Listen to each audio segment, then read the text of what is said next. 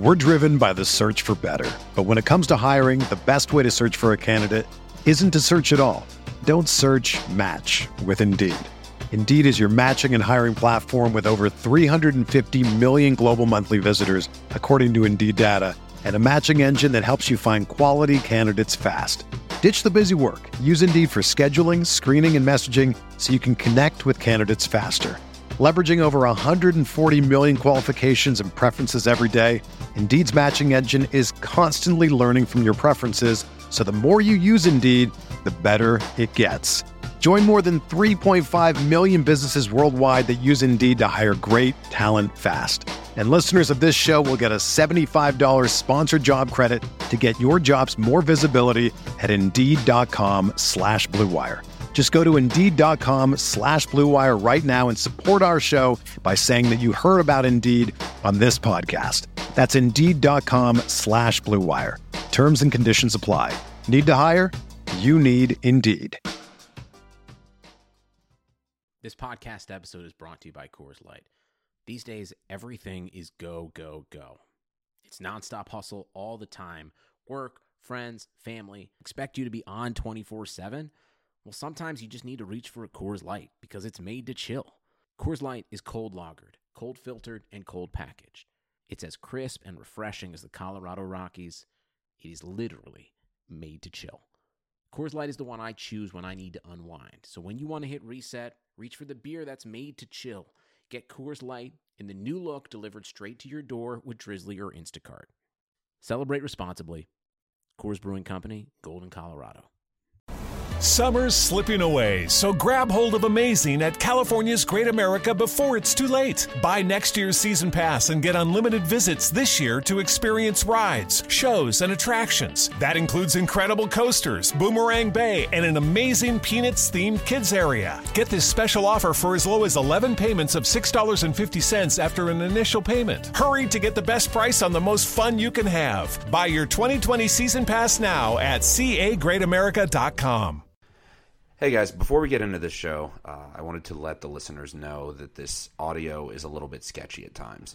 This is not the product that we like to put out on the Tradecast, but sometimes we get through an audio recording and the content was amazing, but the quality was not. So this is one of those instances where I'm not particularly proud of the quality of the actual audio on it, but the quality of the content in the podcast is too good to pass up. So with that being said, kind of make your own decision. Is this something you're going to listen to? Like I said, the content is fantastic. You'll enjoy Jacob Rickrode and Ryan McDowell. So enjoy the show if you want to, and if you want to bail out now, I totally get it. So enjoy the show.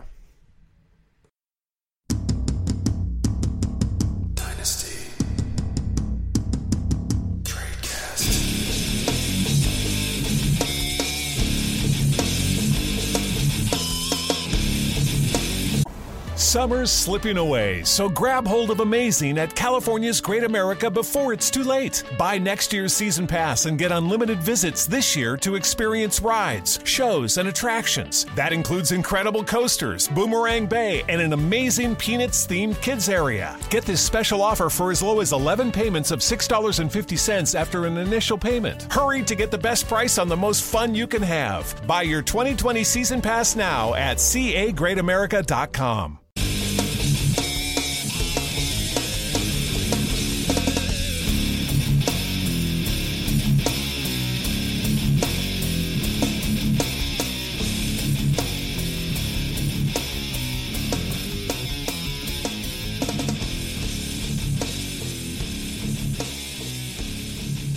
Hello, everybody, and welcome to another edition of the Dynasty Tradecast podcast here on RotoViz Radio.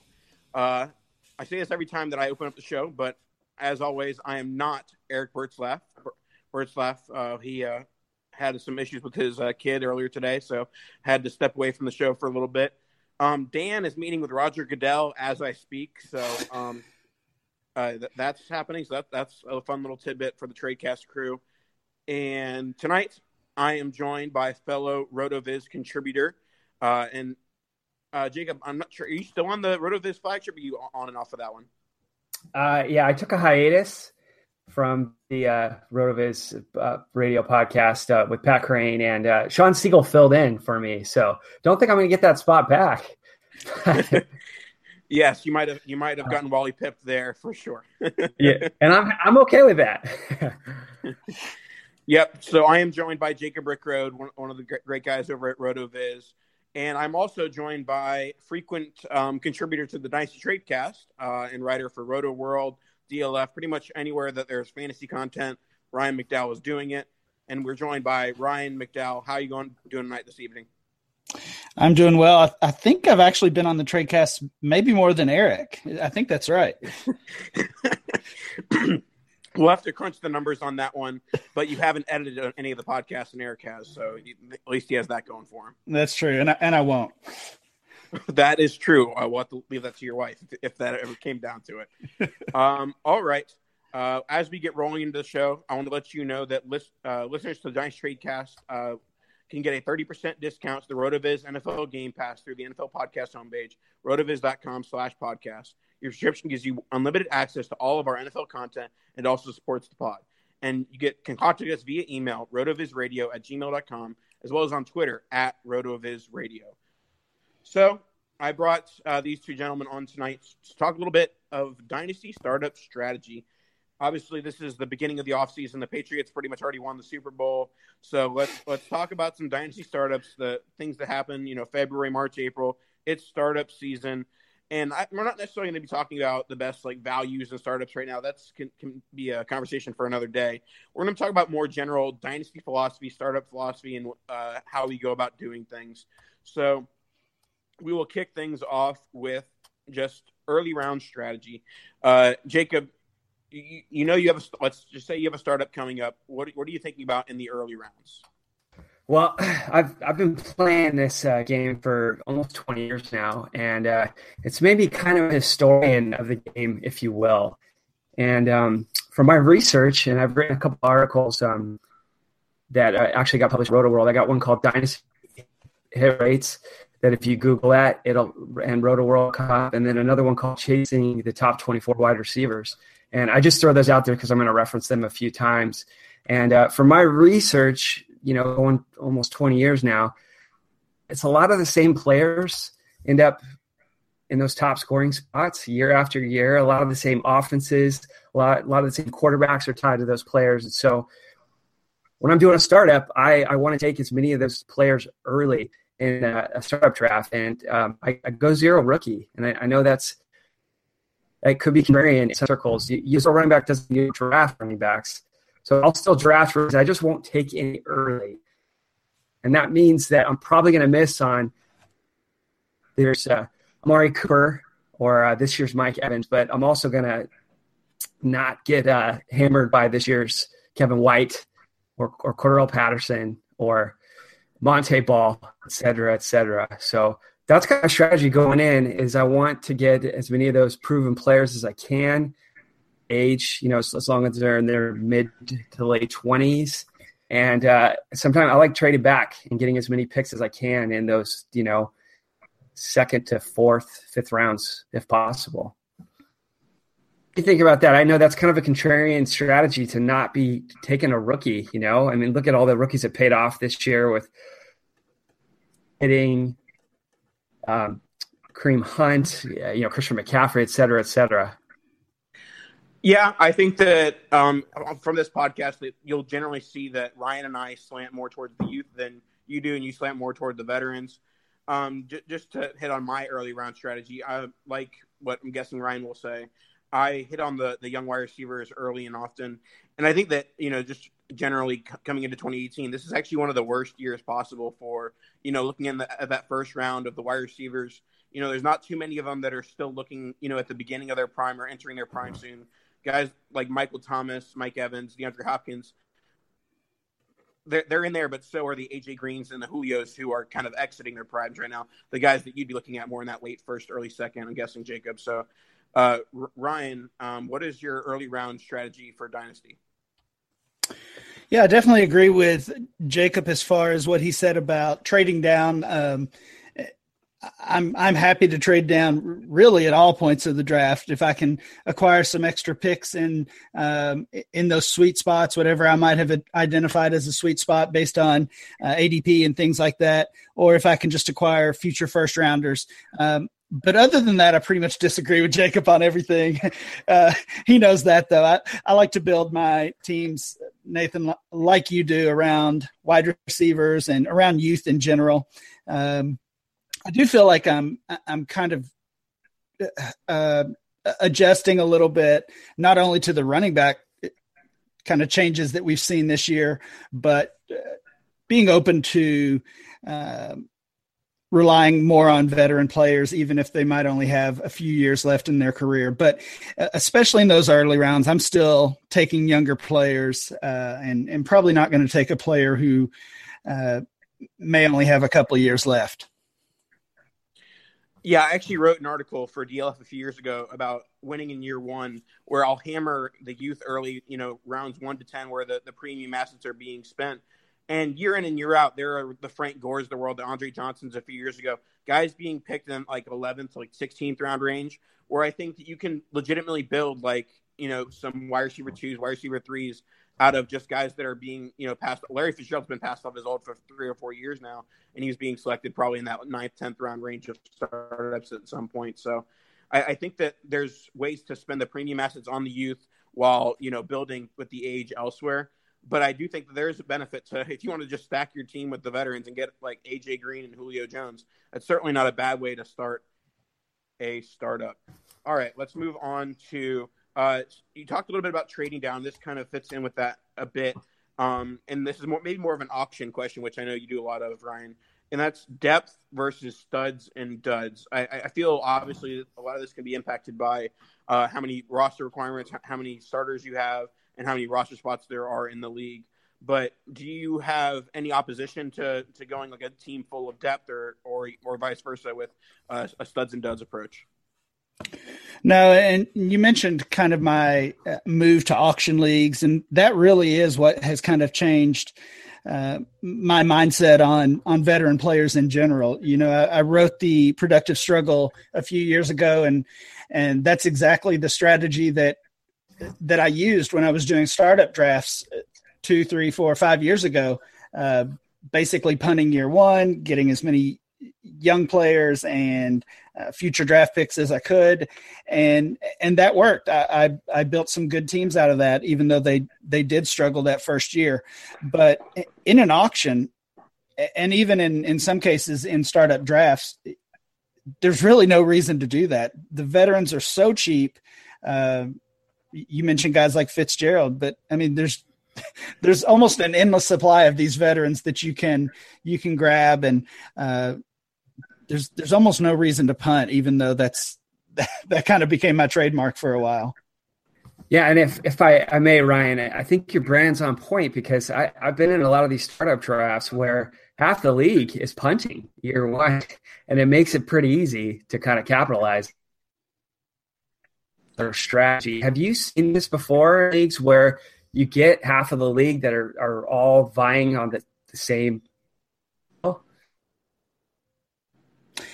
Yeah, I think so. I mean, it does seem like it's become more and more popular. I know Scott Fish has talked about this as well, that productive struggle or punting year one is something he used to employ as well. And because so many people have decided to try that strategy, and it's become, I guess, so popular to load up on those young players thinking they are all going to hit, which we know in reality won't be the case. It does make it easy if you're willing to, I don't even want to say give up on the long-term future, because you still have future rookie picks. You have chances to add youth to your team, but if you're willing to fill your team with those veterans that other people are casting off, then you can win that first year and pay your dues for 2 or 3 years.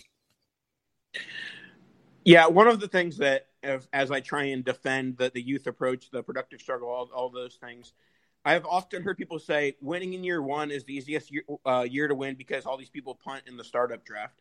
And I think that that's a bit of a flawed concept, because I think no matter what year it is, whether it's year 1, 2, 3, or 4, there's basically a section of teams that aren't going to be competing, whether it's because they punted year 1 or they're in extreme rebuilds because they took over an orphan, or they just had a couple of bad years of drafting.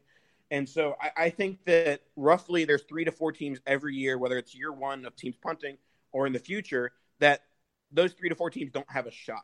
Maybe that there's a 1 or 2 more that like are maybe strategizing towards the future more so than the present. But I think that that number of 3 to 4 in a 12-team league, maybe 5 to 6 in a 16-teamer, I think that's the number that it hovers around, whether it's year 1 or in the future. What are your thoughts on that, Jacob? I mean, I always play to win. It's always my strategy. Like this, I just cannot fathom, tanking and losing to make your team better. Just maybe it's just the competitive side of me. But I hear what you're saying. I've had a couple teams that just crushed the first couple of years, dragon, and so I'm trying to find ways to build that, or build up these teams that were once juggernauts.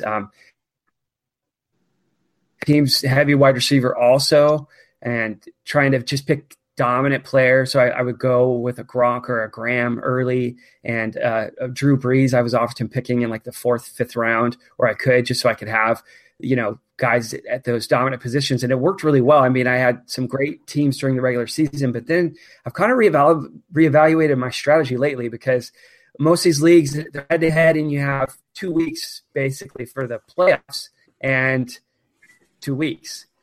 And you can have just mediocre teams win the playoffs. And so I had a 12-1 team that finished second. And then that same team went 11-2 and finished second again. So we kind of talked about this, Skull. I'm just starting to look at who are those players that I could add to my roster that can explode, in a 2-week playoff. And it really, it's those running backs. I mean, we saw what Todd Gurley just did over this year's playoffs, and then the year before, David Johnson did that. So how do you guys feel about that, where you need to have 1 or 2 guys that's capable of just winning you a 2-week playoff? I think that's a fair point for sure. But the challenge, of course, is identifying who those players are. And guys that you mentioned, Gurley and David Johnson, Le'Veon, I would put in that bracket. Right. I mean, those are lead backs that are going to be, I mean, not only lead backs for their own team, but some of the highest valued players in Dynasty. So, I mean, it's going to take, it would take a lot just to go out and acquire those guys. And their prices in Gurley's case, higher than it's ever been.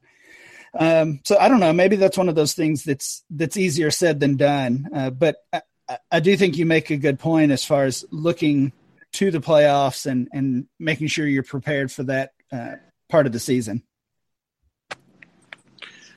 Yep, playoffs are always definitely a big part of it. And I think that is definitely something that when people talk about, sneaking in the playoffs, can get you a championship, and that's certainly the case in some circumstances. So definitely would be, a case for, okay, you don't necessarily have to go all win now to win a championship year one. You can try and sneak into the playoffs with a bit of more of a mixed team. So one thing I want to talk about that I know a lot of people wanted to hear us talk about is trading future first during the startup, or trading for them, or trading them away. I guess I'll give both sides of the argument here, because I think I know who's on which side. But Jacob, your future first, what are you looking to do? Are you looking to trade up from like the 208 and the startups, like the 112? Are you looking to just acquire a 5th round pick? What are you looking to do if you're trying to trade your first round rookie pick in the following season? I mean, in a perfect world, I get one of those earlier picks, like a 2nd, 3rd, 4th rounder, but that's not always the case. And I think round startup picks you can usually get for a first round. I don't know. Correct me if I'm wrong there, guys. But from my experience, that that's still decent to get out of a player that you don't know. One, you don't know what spot the draft spot that's going to be, and 2, you don't know if that you're going to hit on that player. So I actually did that in the league that you and I are in, Nathan, where I traded for a 6th round pick, and I traded my 1st round pick, which ended up being the 112. And I traded that pick for Mark Ingram. So you know, I don't have any regrets about that now, but, you know, we'll see come next year when he's getting a little bit long in the tooth. So, yeah, ideally, the more you can get, the better. But I think 5th, 6th is kind of where it's at. It just depends on the draft class. Last year, you could have got a lot more because people were pretty hyped up for that class. Yeah, there's a bit of a high variance in trading future firsts in general, but definitely in the startup when it's, you know, a team has only picked 3 or 4 players, like, well, is this guy going to go all win out and it's going to be the 112? Is this team going to get some injury, get the 102? You know, so it's in trading them away. And there's also a risk in trading for them. If you think that one's going to be early, it could end up being not. Or, you know, if you think, oh, this might be a late one, and then you can end up being rewarded with a higher one as well. So, Ryan, what is your strategy involving future first in a startup? Yeah, I think what you mentioned there, Nathan, trying to kind of project – how the other teams are going to end up, even with just a few players on your team. That's where it helps to really know your competition. If I'm playing against Jacob, obviously he's not guaranteed of any success in a season, but I know he's going to go all in. I know he's going to focus on building his team around those veterans, and he has a good chance at the very least of making the playoffs. So when I acquire his future first, I know there's a decent chance it's going to be later in that first round. So that's something to kind of keep in mind, I guess.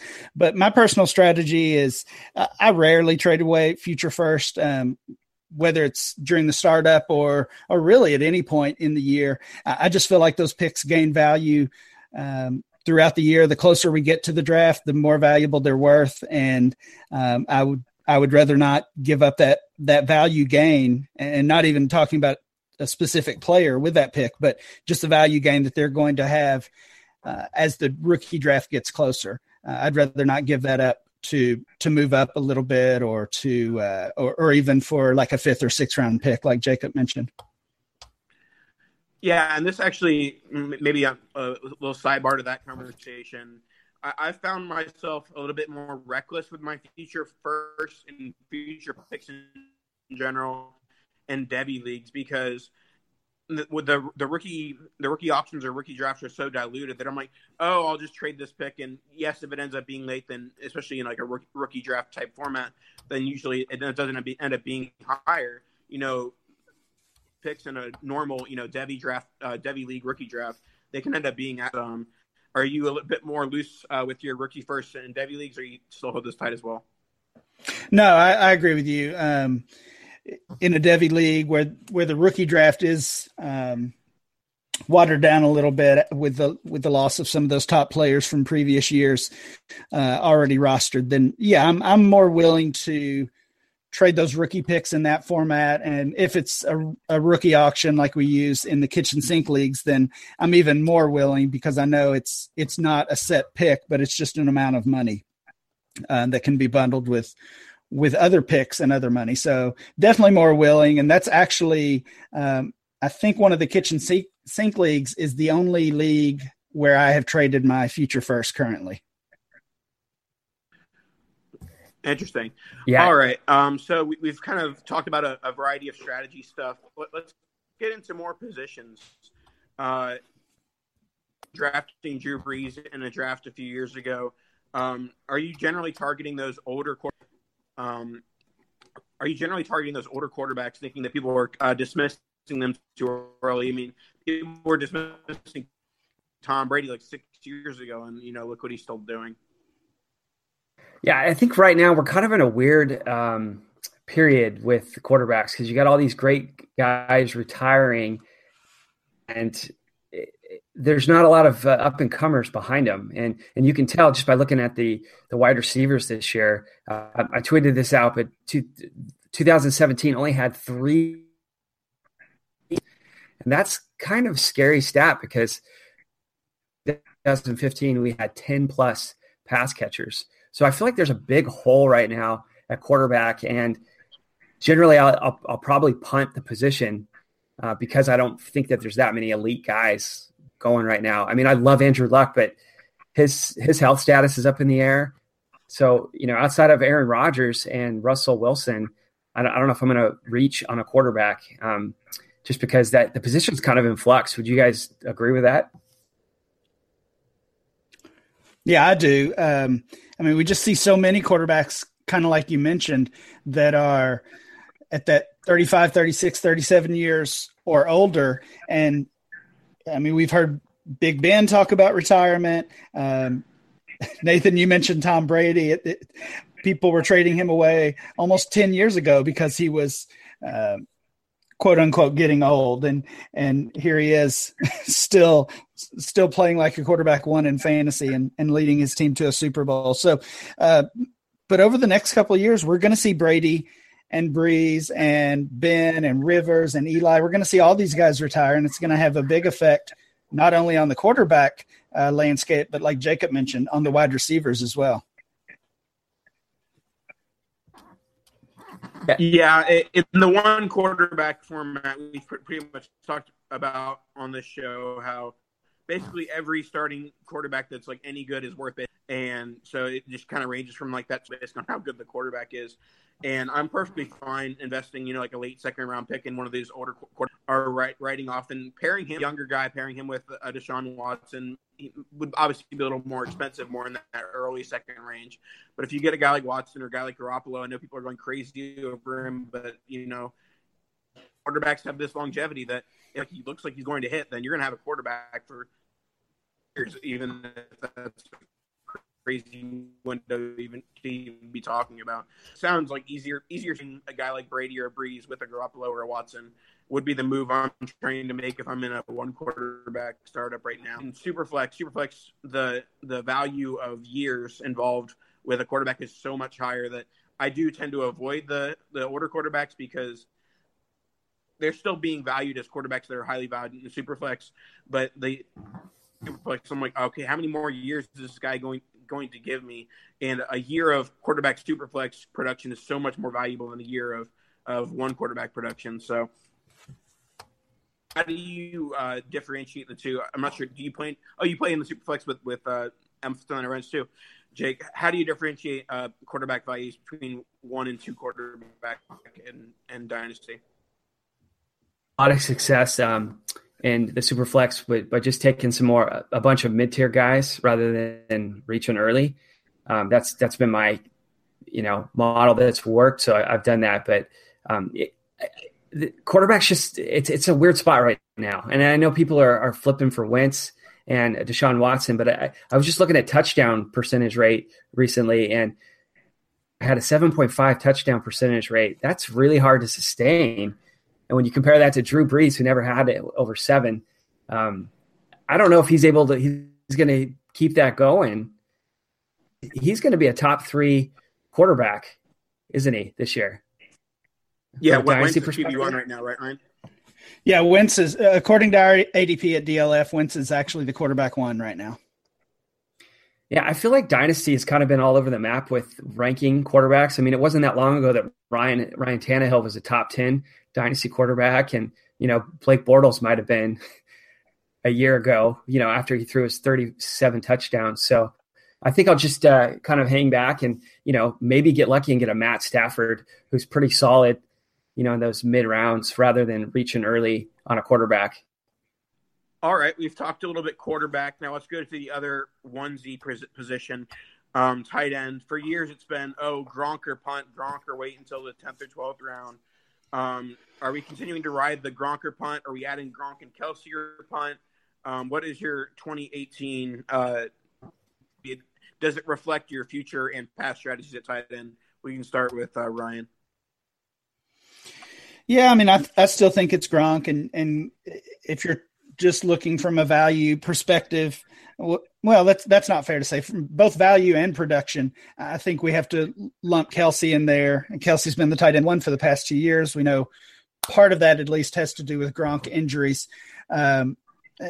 But Kelsey's also gaining on him in ADP as well. So I think it's Gronk or Kelsey or punt, if you want to say, or wait on tight end. And I'm personally going to be one of those that waits unless one of those guys falls to the late 3rd round range. Yeah, in the past, I've been one to reach for a Gronk or Graham because they were just so dominant. But again, I think this position's kind of in flux too. We got a lot of young guys coming with Njoku, Howard, and Evan Ingram. But there's going to be some real value with like the Greg Olsons and Delaney Walkers.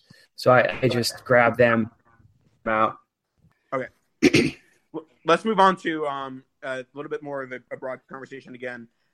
When to buy a young stud, and we'll start with Jacob here. So when do you finally bite the bullet? I know that you love your veterans. You love your guys that are putting up production in the later years.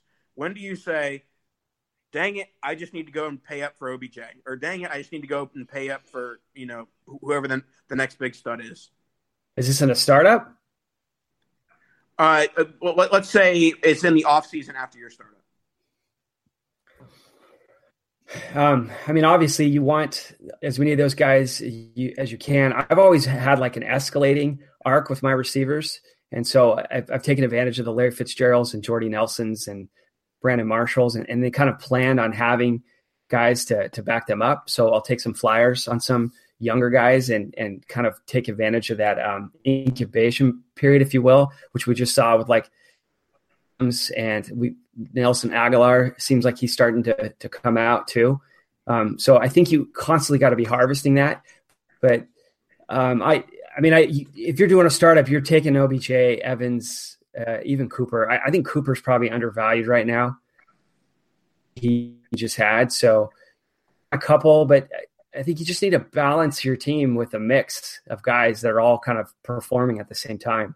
So it's okay to have a T.Y. Hilton mixed in with a DT, some of those younger guys waiting in the wings. Yeah, that makes sense. Ryan? I was just, Jacob, because we disagree on strategy so much, I love kind of picking your brain and seeing how you think on this stuff. And I mean, I'm just thinking if we're both drafting and we're in the second round and I take Corey Davis and you take Doug Baldwin, and they both in 2018 produced the same kind of numbers. I mean, we both know what's going to happen with the value there, right? Like Doug Baldwin is going to maintain or lose value, and Corey Davis is going to be a first rounder next year. Right. And yeah, so, mean, I'm following you. I guess how much do you factor in future value when you're building a team?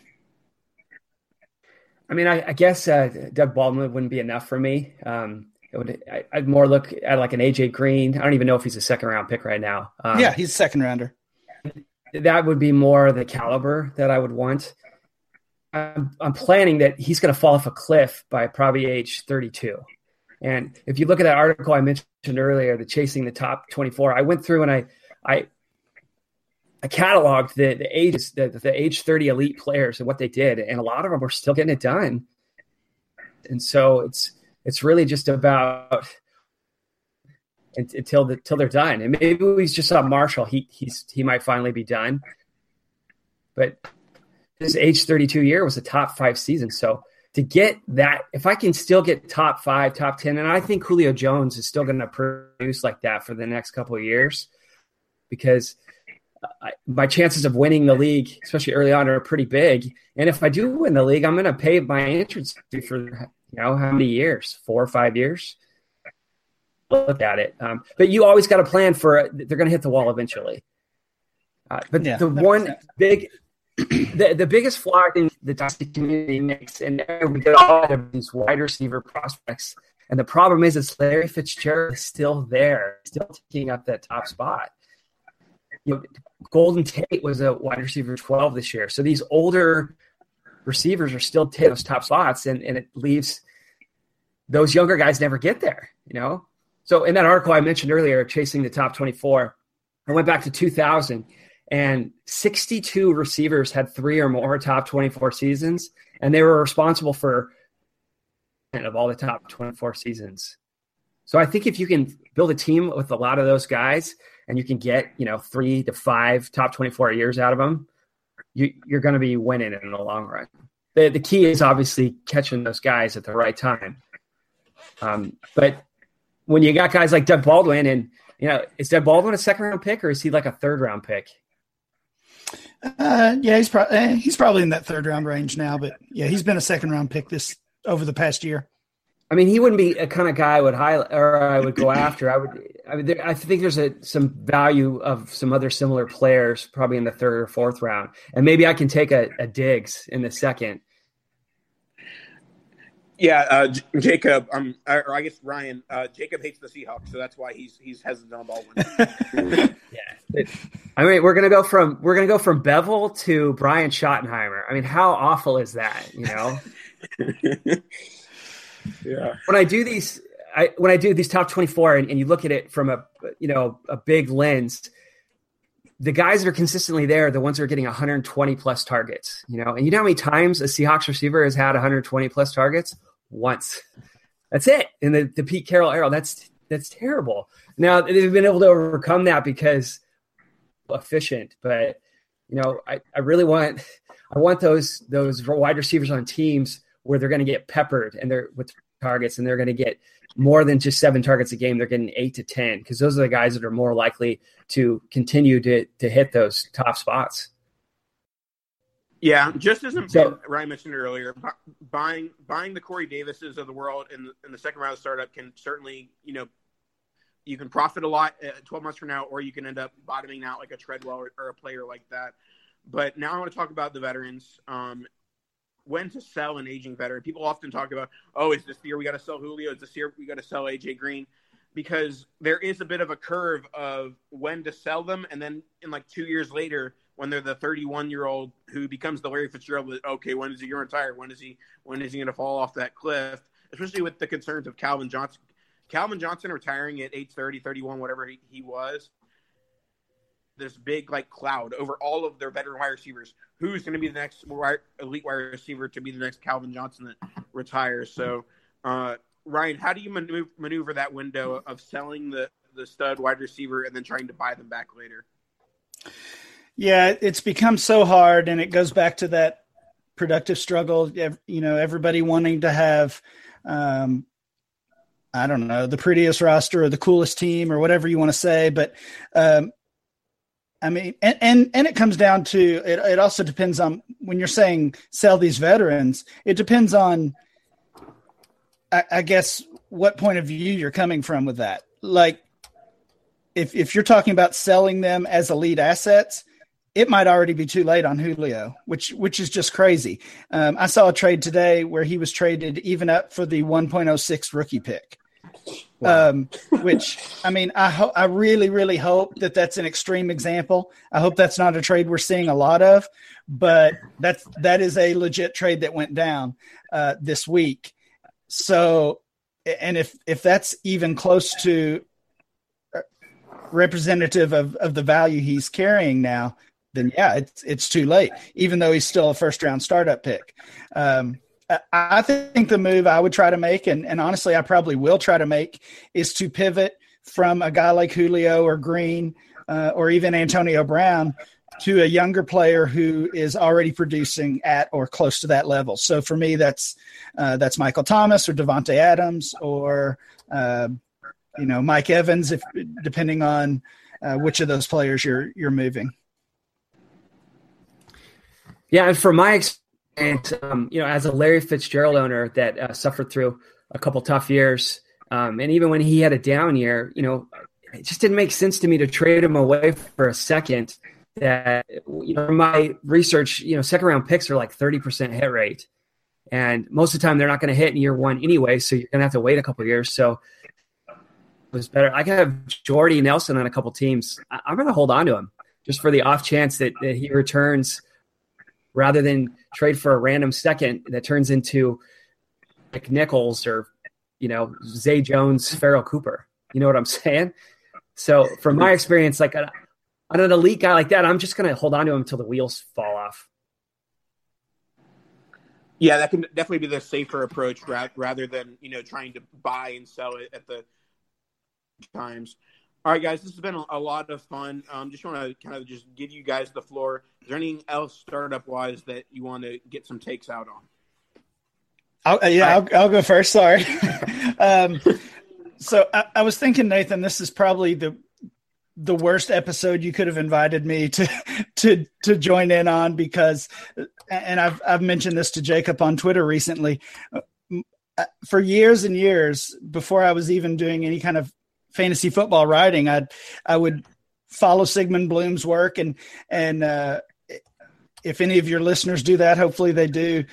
You've seen Sigmund say, just pick the right players, And, and good idea. You know, that's how I reacted for years and years, is just laughed. And honestly, I wasn't even sure if he was serious, but that's kind of the point I'm at. I think if you really just like to build your team around young players and stack up draft picks like I do, and Nathan, like you do, that's fine. And that can work if you pick the right players. And if you'd rather take fewer risk and build your teams around veterans that their track record and you expect them to continue that, and that's kind of what Jacob does, that's fine too. Just pick the right players, and if you do, that strategy will work. So I'm almost at the point where almost any strategy is going to work if you get lucky and get those right players. Just score points, right? It's that easy. That's right. So I make this grid, and it has the top 12 scores, and it's over a decade long, and it's pinned to my top of my Twitter account if you want to look at it. But I think it's really interesting to just kind of look at it like that and how it kind of evolved, and you can see where it became more of a passing league. All these wide receivers are in blue, and they're dominating all those top spots. And the last 2 years have kind of changed a little bit. We've seen that running back resurgence. So, kind of like in the early 2000s, when I was playing fantasy back then, it was all running back. And if you didn't have those top running backs, you were screwed. Standard scoring, because if you had like a 10th or 11th round pick in the first round, you were picking like the 10th running back, and you weren't going to win. It's why it was horrible. And that's why I went to PPR, because at least in PPR, those wide receivers can still get you those top, scores, because of the way it's structured. But, look at this grid, and we got to kind of predict and like what's going to happen with the NFL. And are we seeing a departure from Peyton Manning? If I could just eulogize Peyton Manning really quick. He had 13 seasons. He had at least one pass catcher with 10 plus touchdowns, and four seasons he had 10 plus touchdowns. We're missing him right now. That's a big piece of what's missing, because we lost Aaron Rodgers. So, maybe we're in a downshift, and you kind of wiggle and mix your teams of a mix of running backs and wide receivers. And that's kind of how I'm leaning, is chasing that. I think running back receptions have arrived, and you see that through the numbers. There was more running back receptions than we've seen in a long time.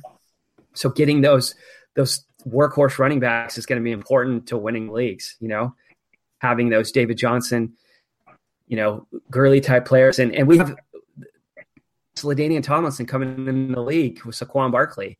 I have the 101 in one league, and I got offered Julio Jones straight up, and I passed. And that's something I wouldn't have done.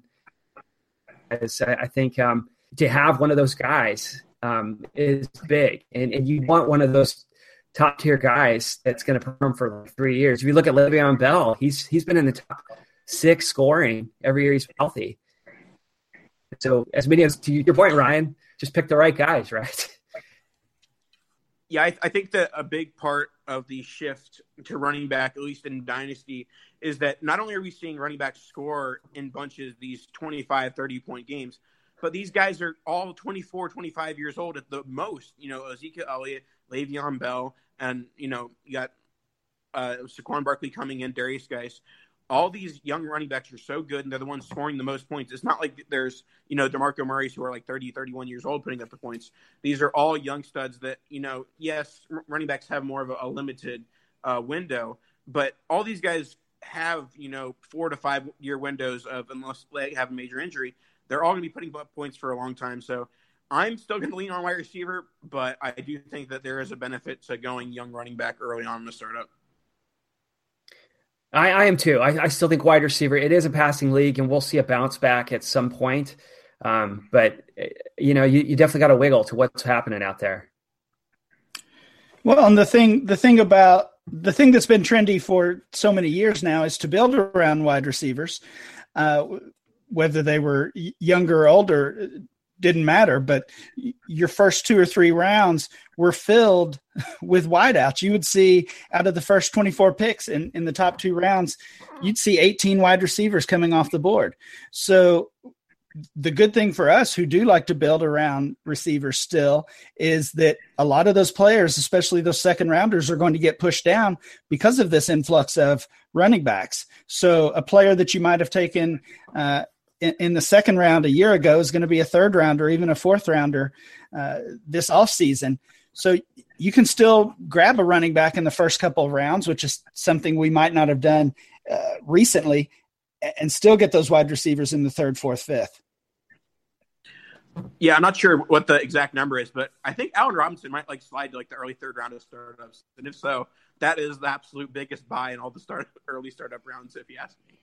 Yep, that's about his range right now. I think his ADP is 25.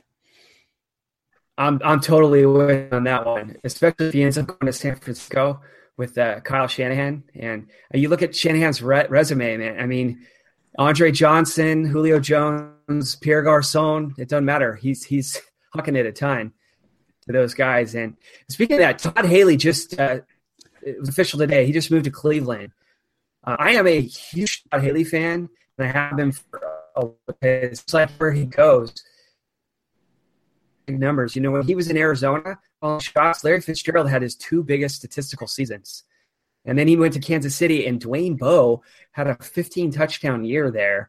And we also saw Jamal Charles blow up. And then, of course, we know what happened in Pittsburgh. Now he's had talented players. You know, he's had one of the greatest running backs and wide receivers in Pittsburgh. D'Angelo Williams' career record at age 32 with Todd Haley calling the shots. So find some Cleveland players, and I can't say I've said that in the past. What's your gut take on this Haley move? I've been all over the Browns since the Sashi thing, along with the rest of the team, RotoViz. Unfortunately, Sashi's gone, but he left a bunch. He left a bunch of talented players behind him with Corey Coleman, David Njoku, and then all the picks that they're going to have this year. So hopefully, they invest in a Josh Rosen or Sam Darnold, and not Josh Allen. Yeah, I actually just finished an article which was just kind of a different view or a different way to use ADP, but I basically looked at the ADP of each team, looking at the top value quarterback, running back, the top 2 wide receivers, tight end, and 1 flex spot, so just the next highest. And the Browns, you know, you might think that they were pretty far down that list, but they were in the top 3rd. Deshaun Kaiser was not valued at all. He wasn't drafted at all in our recent ADP. But outside of that quarterback spot, they had Duke Johnson and Crowell, and of course the receivers Gordon and Corey Coleman, and then David Njoku. All of those guys were top 100 players. So I think there were only three NFL teams that had 5 players in the top 100, and the Browns were one of them. Wow. And that's before the Haley news. I mean, we talked about – I think you tweeted this out, a poll on what happens if Barkley goes to Cleveland. You know, is he still – and with Todd Haley there, he sure as hell is for me, because there's a very good chance they're going to be throwing it, targeting him, you know, 100 times like they did with Le'Veon Bell.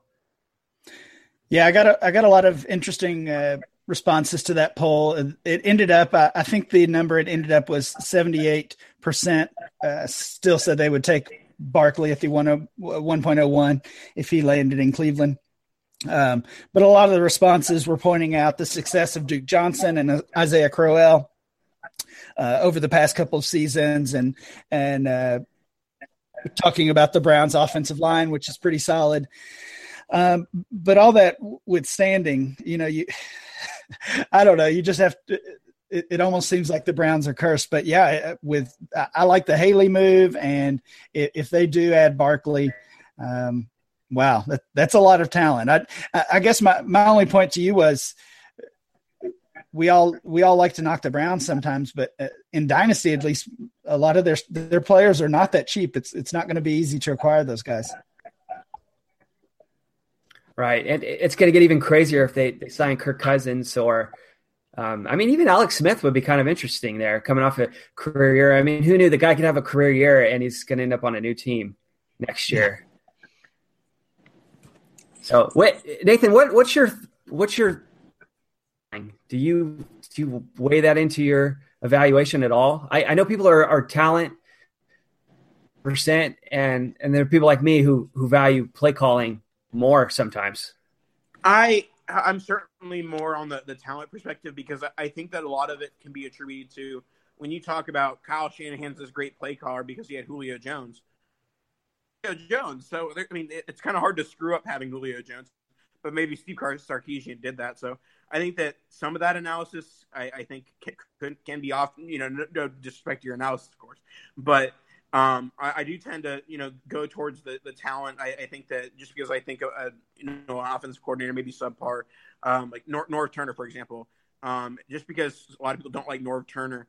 Because he's, you know, done a little with a lot of talent at certain times. Josh Gordon, obviously, he had his career year with Norv Turner, I'm pretty sure.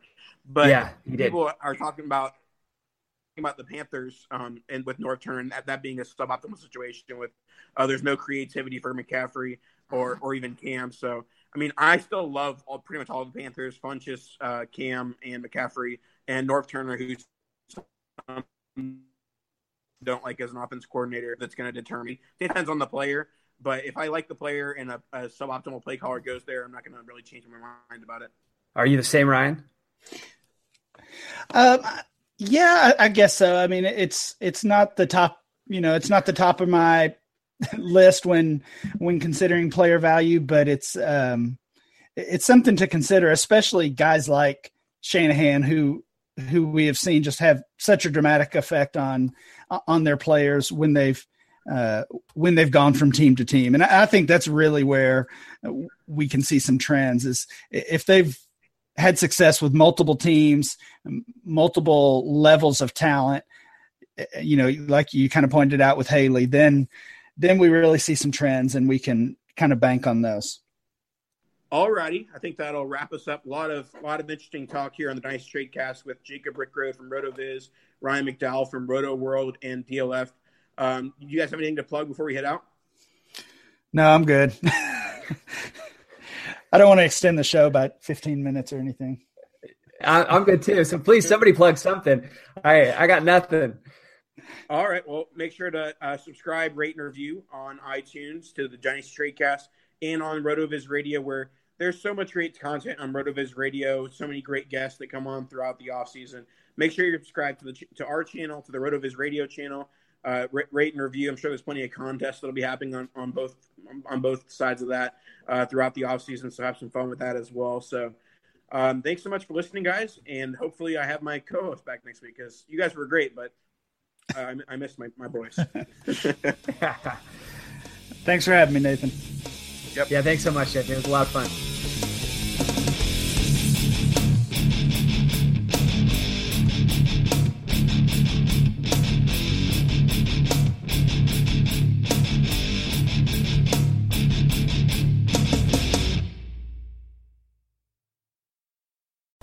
Summer's slipping away, so grab hold of amazing at California's Great America before it's too late. Buy next year's season pass and get unlimited visits this year to experience rides, shows, and attractions. That includes incredible coasters, Boomerang Bay, and an amazing Peanuts-themed kids area. Get this special offer for as low as 11 payments of $6.50 after an initial payment. Hurry to get the best price on the most fun you can have. Buy your 2020 season pass now at cagreatamerica.com. The Gap Factory Labor Day sale is happening now. Hurry in for the best deals of the season. 40 to 75% off everything. Plus doorbusters August 30th through September 2nd only. Tees from $4.99. Logo styles from $16.99. And jeans from $19.99. Shop in-store today at Gap Factory or at GapFactory.com.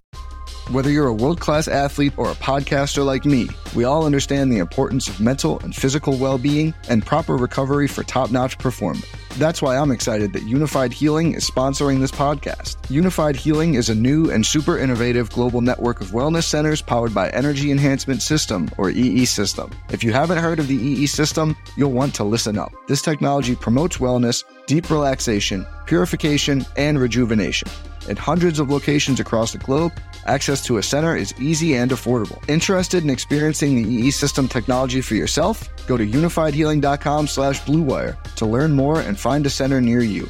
That's unifydhealing.com/bluewire. No material or testimonials on the Unified Healing website are intended to be viewed as medical advice or a substitute for professional medical advice, diagnosis, or treatment. Always seek the advice of your physician or other qualified healthcare provider with any questions you may have regarding a medical condition or treatment and before undertaking a new healthcare regimen, including EE System.